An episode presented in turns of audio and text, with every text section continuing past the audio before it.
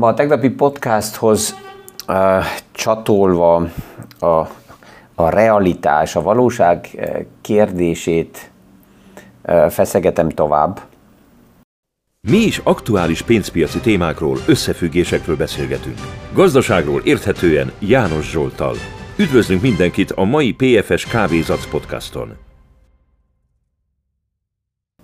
Olyan, olyan kérdés érkezett, hogy hogy, hogy kezellek azt, hogy látható, hogy újra és újra emberek, új generáció, nagyon erősen a kapzsiság, a gyorsan, nem is a gyorsan meggazdagodás, hanem ez a, ez a lucky punch, ez a nagy szerencsés fogásra vágyjal kezeli a, a befektetéseket, kezeli a tőkepiacot. Hogy ezt hogy kezelem? A téma másképp azért is jó, mert egyelőre így most a június az utolsó heti nagy központi bankok lépése után egy kicsit unalmas is.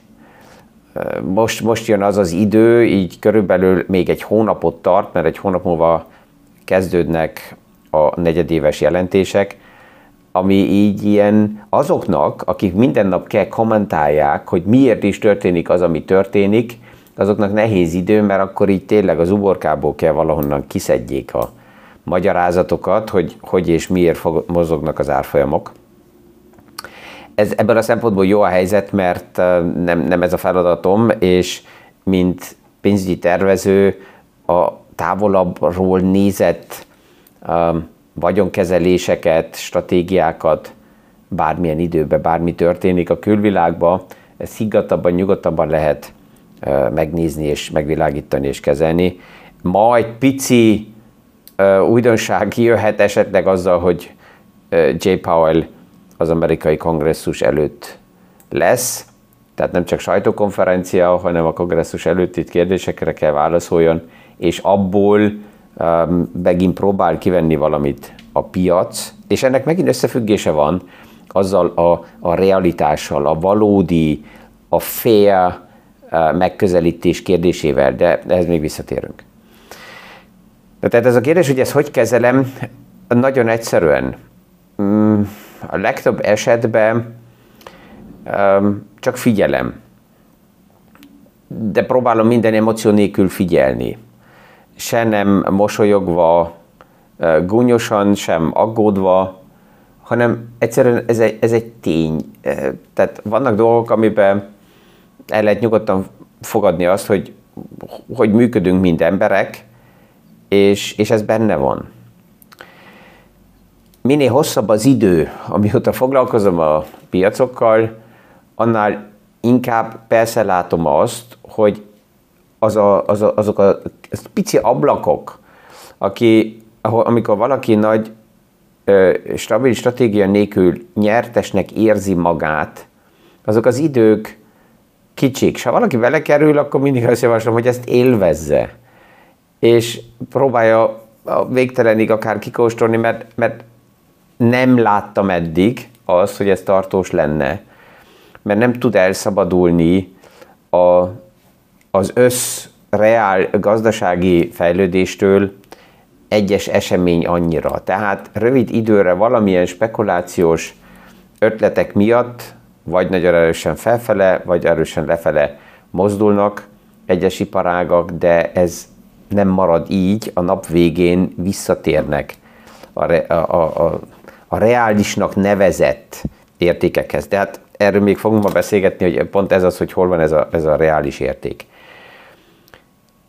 A piac nagyon gyorsan képes arra, JP Morgan, Morgan Stanley elemzői a héten összefoglalva azt mondták, hogy ez to- tovább is azt lehet látni, hogy nagyon-nagyon gyorsan képes fordulni a piac, ebbe segít a technológia, a technika, az egész social media összekötés, minden, és a nagyon erősen félelmes pozicionálásból akár napokon belül a nagyon erős kapzsi pozicionálásba képes figyel, fordulni a piac, és már júniusban még pluszba hozzájön ugye több paraméter, erről a tegnap is beszélgettünk, hogy a rebalancing, tehát a, az egyensúlyba hozás a részvények és a kötvények között egy portfólióba, az így nagyságrendileg csak az amerikai piacban olyan körülbelül 150 milliárd dollár eladási oldalon több érték jelenik meg, mert ennyi az, amit, amit mint nyereség realizálást nagy vagyonkezelők végrehajthatnak. Ezt mikor csinálják meg? De hát általában legkésőbb a hónap végéig, vagy az első napokban, júliusban kell ezt elérni, és erről már egyszer volt egy podcast, amit érdemes esetleg meghallgatni, hogy pont az ETF-ek ilyen rebalancing szituációkra nagyon sokszor miért, miért fizetnek rá, hasonlóan, mint amikor egy indexbe egy bizonyos pozíciót felvesznek, vagy akár az indexből kirakják. Most június vége abból a szempontból is még ugye nehezebb a piacoknak, főleg azoknak, akik állandóan a napi eseményekre lovagolnak, mert most elindul a beszámolók előtt a hallgatási idő, nagy tőzsén beezett vállalatoknak a menedzsmentje nem kommunikálhat a számok előtti időszakba. Saját részvény visszavásárlási programokat nem tudnak most megvalósítani, tehát ez is lecsökken egy ideig. És ezek mind olyan paraméterek, ami persze, hogy rá tudja nyomni a bélyegét a, a piacra, és pont ilyen időkben érdemes azt is tudomásul venni, hogy mert hallottam ilyent is az elmúlt napokban, hogy ó, hát azok, akik óvatosak, és akik kockázatokat állandóan néznek, azokat nem lehet komolyan venni, mert úgy is, úgy is lehet látni, minden megy felfele. Ez persze, hogy az a megjegyzés és az a gondolat, amit olyan időkből, mint akár 2000 20 második fél évéből is visszaemlékszünk, amikor nagyon erősen a Covid lockdownból így a piac mind rakéta ment felfele. De a medvéknek a, az indokait és a magyarázatait, hogy ha, ha óvatosak és figyelik, hogy mi van a piacban, ezeket nem taszítanám teljesen félre. Nem mind bunkok azok, akik ma tudatosan a kockázatot kézbe veszik, és ezt megfelelően is próbálják kezelni.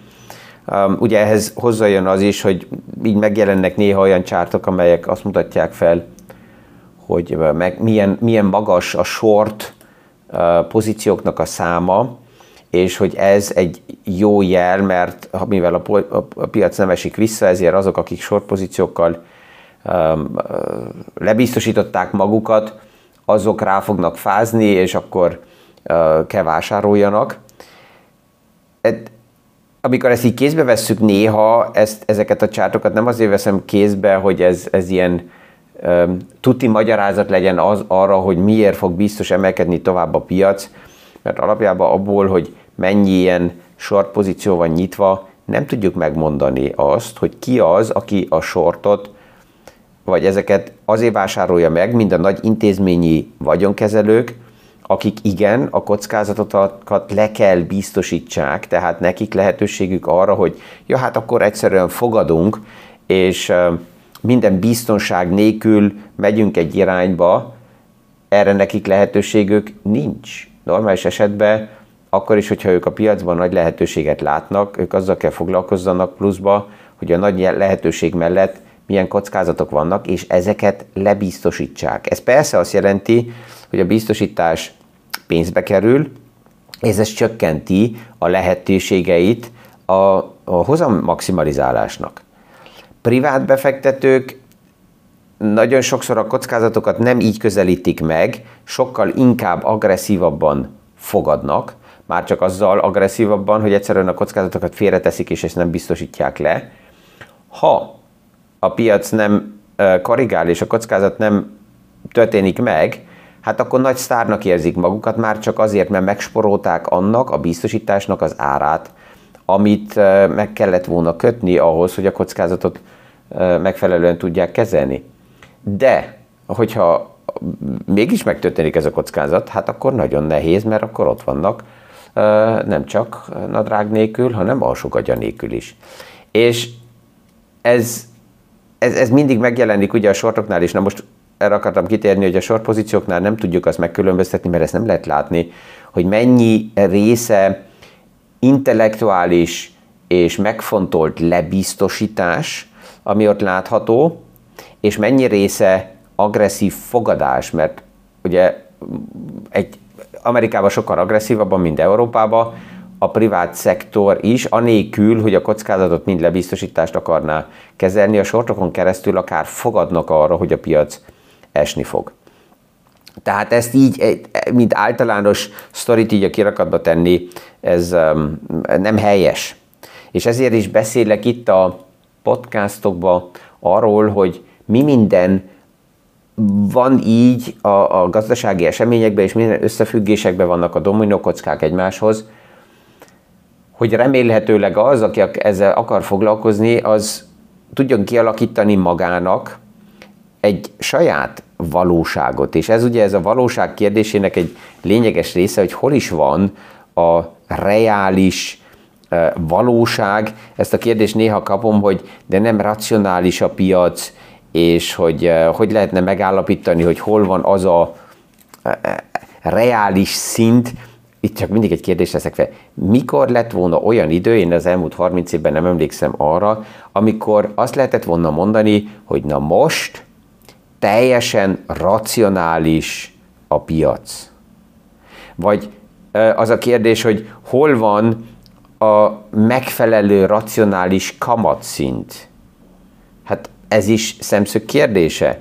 Ugyanúgy, mint hol van a fél ára egy vállalatnak, egy tőzsdének, egy részvénynek. Ha ma megkérdezünk tíz specialistát, akkor tíz vélemény lesz, és ezen keresztül tíz realitást látunk egymás mellett. Ezért is van a piacba mozgás, mert mindenki saját szemszögéből alakít ki egy realitást. És és ez, ez egy ugye, nagyon fontos kérdés, hogy hogy az a realitás, amit magamnak kialakítottam, az már a többiekhez is megérkezett? Vegyük az, az egész mesterséges intelligencia témát. Aki a piaccal foglalkozik, és mélyebben benne van, az így körülbelül a tavaly november óta érezte, vette észre azt, hogy a mesterséges intelligencia téma egy erősebb dimenzió irányába fordul. Ugye már rég a téma itt van, nem új, de azzal a lépéssel, hogy Microsoft megvásárolta és belépett a, az OpenAI vállalatba, és a témát kézbe vette, és elindultak a gondolkozások, hogy akkor ezt a Bing felülettel lehetne kombinálni, mert Microsoft már rég a Bing keresőjét szeretné magasabb szintre emelni, mert a Google túl dominálja azt a piaci részt. Tehát aki ezzel foglalkozott, az már így november, decemberben tavaly a témát, mind realitást magának ki tudta alakítani. A valódi hype a témába úgy indult január-februárba, és most, mikor minden innen, uh, ugye halljuk az AI, a, a, a KI, vagy a mesterséges intelligencia témát, magyarul ugye az MI, a lerövidítése, az, az már a kérdés az, hogy amikor ilyen szintre megérkezett, az még valójában újdonság, de ugye ez is döntő, hogy a tömeg mozgatja az árfolyamokat. Az árfolyamok nem azért csökkennek, vagy emelkednek, meg kamat döntést van. Nem a kamat szintek ö, csökkentik az árfolyamokat, hanem az eladók. Hogy az eladásnak valami indoka van, oké, okay, de alapjában a kamatok még nem mozgatják az árfolyamokat, hanem valaki mozdul. És itt ugye ez a valóságban megkülönböztetni, hogy mennyire vagyok én benne, és ez az én realitásom, és ez már mennyire a tömegnek a realitása, ez azért lényeges, mert ugye a tömeg egészen másképp mozgatja az árfolyamokat, mint egy vagy két ember, akinek esetleg már kialakult kvázi egy ilyen saját realitása. Tehát ezzel érdemes kibéküljünk, hogy egy tőkepiac, egy gazdaság ez soha nem lesz lineáris, és az az állapot, amikre azt mondjuk, hogy ez a nulladik szint, tehát ez lenne kvázi az átlag, a reális érték, hát tudjuk, hogy az átlag magába az soha nem jelenik meg. Az egy matematikai állapot általában az átlag, ami abból adódik, hogy állandóan mellé lövünk, vagy fölötte, vagy alatta, és Kosztoláninak a definíciója tetszik nekem a legjobban arról, hogy ő hogy magyarázta el egyszerűen, hogy a gazdaság és a tőzsde milyen összefüggésben van egymással. És ez azért is jó ebből a szempontból megközelíteni, mert ugye az a kijelentés is, hogy a tőzsde előre áraz be mindent. Most hallottam olyat is, hogy a tőzsde hat hónappal előre áraz mindent be. Abszolút nonsens. Néha három hónappal, néha hat hónappal, néha egy évvel, és nem mindig csak túláraz, hanem a tőzsde néha le is marad. Bármilyen okokból aluláraz. És ugye Kosztoláni ezt az összefüggést a gazdaság és a tőzsde között úgy magyarázta, hogy azt mondta, hogy ez olyan, mint egy, eh, egy ember, aki megy a kutyájával az utcán sétál, az ember a gazdaság, a kutyája a tőzsde. És ha megfigyeljük így a képet, akkor azt látjuk, hogy ketten indulnak otthonról el, ketten fognak újra haza érkezni, de séta közben a kutya néha előre szalad, és néha visszamarad. De plusz-minusz közösen indulnak, közösen érkeznek, de menet közben, hogy hol van éppen a kutya, ezt megállapítani nem lehet. Még statisztikailag sem tudjuk kiszámolni, hogy bizonyos méter után, távolság után a háztól hol lesz a kutya. És milyen gyorsasággal megy az ember is, mert mi történik közben. Tehát túl sok paraméter van, amit a, a tőkepiacra, a tőzsdékre le lehet fordítani rövid időre az árfolyamok mozgását ebből a szempontból megállapítani nagyon nehéz. Tudom, hogy azok, akik technikai trading rendszerekkel dolgoznak, nem akarják hallani, hogy lehetetlen, mert, mert minden mozgás az ilyen pici fogadások, amit csinálnak, de hosszú távra nézve a, a valóság az közel kerül egymáshoz, tehát a vállalatoknak, hogyha megnézzük akár 150-200 évre így a nyereségi alakulásokat, és erre rátesszük az árfolyamokat, akkor látjuk azt, hogy hosszú távra ez a reális élet, hogy van-e hozam, van-e haszon, van-e uh, reál érték, egy bizonyos befektetés mögött, és az árfolyamok, ezek fedezik egymást. Nagyon erős korrelációban vannak, és ezzel, hogyha ki tudunk békülni, akkor ez a valóság kérdése ö, egyszerűbben kezelhető. És hát e körül foz, for, mozognak azok, akik ilyen ö, szerencsejátékosok, kapzsik, ö, azt hiszik, hogy azzal tudnak nagyot fogni, és ez a kérdés, ö, hogy hogy kezelem a helyzetet, hát nekem egy magyarázatom az is, hogy hát mit tudom, hogyha baráti körbe vagy valahol az emberek találkoznak, akkor szeretnének, sokan álmodoznak erről, hogy, hogy pozícionálják magukat, és hogy nagyba elmondják, hogy mennyire fantasztikus fogásuk volt ebbe, abba, vagy valami más dologba.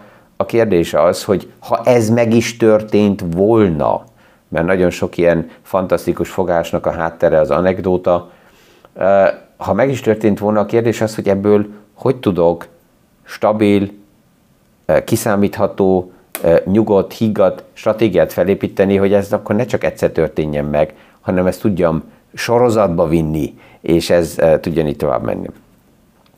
Ezzel így ez a mai, mai kérdés egy kicsit elvitt egy egészen más irányba, mint amit így felírtam, de hát akkor ezt majd hónap reggel meg fogjuk nézni, hogy főleg a, a az előállító áraknak az infláció alakulása az egyik oldalról miért jó, mert ha megnézzük, akkor gyorsabban esnek vissza az előállítási árak, mint amit a piac eddig kalkulált. Most kijöttek a májusi számok, hogy Németországban is és Európának nagy részébe az előállítási árak azok 1% inflációban vannak már csak, egy évvel ezelőtti számmal összehasonlítva áprilisban még 4,1%-nál voltunk, és csak gondoljunk bele, a tavaly augusztusi szám az plusz 46% volt a 21-es számmal összehasonlítva. Tehát ez itt nagyon erősen jön vissza, de ennek kihatása van a vállalatoknál a forgalomra is, és a beszállítási láncoknak a, témája is bejön az egészbe, tehát ez, ez megint megjelen, megjelenít egy pár új szemszöget, amire érdemes figyelni, hogy körülbelül lássuk, hogy gazdaságilag hogy és milyen irányba mennek tovább a fejlődések. De ezt majd hónap reggel megnézzük, és ahhoz a mai J. Fellépésének lehet, hogy egy pár mozdulatát is be fogom építeni a podcastba. Ezzel mindenkinek kellemes napot kívánok ma is, és a viszonhallása a hónap reggeli PFS Kávézac podcastig. Thank you.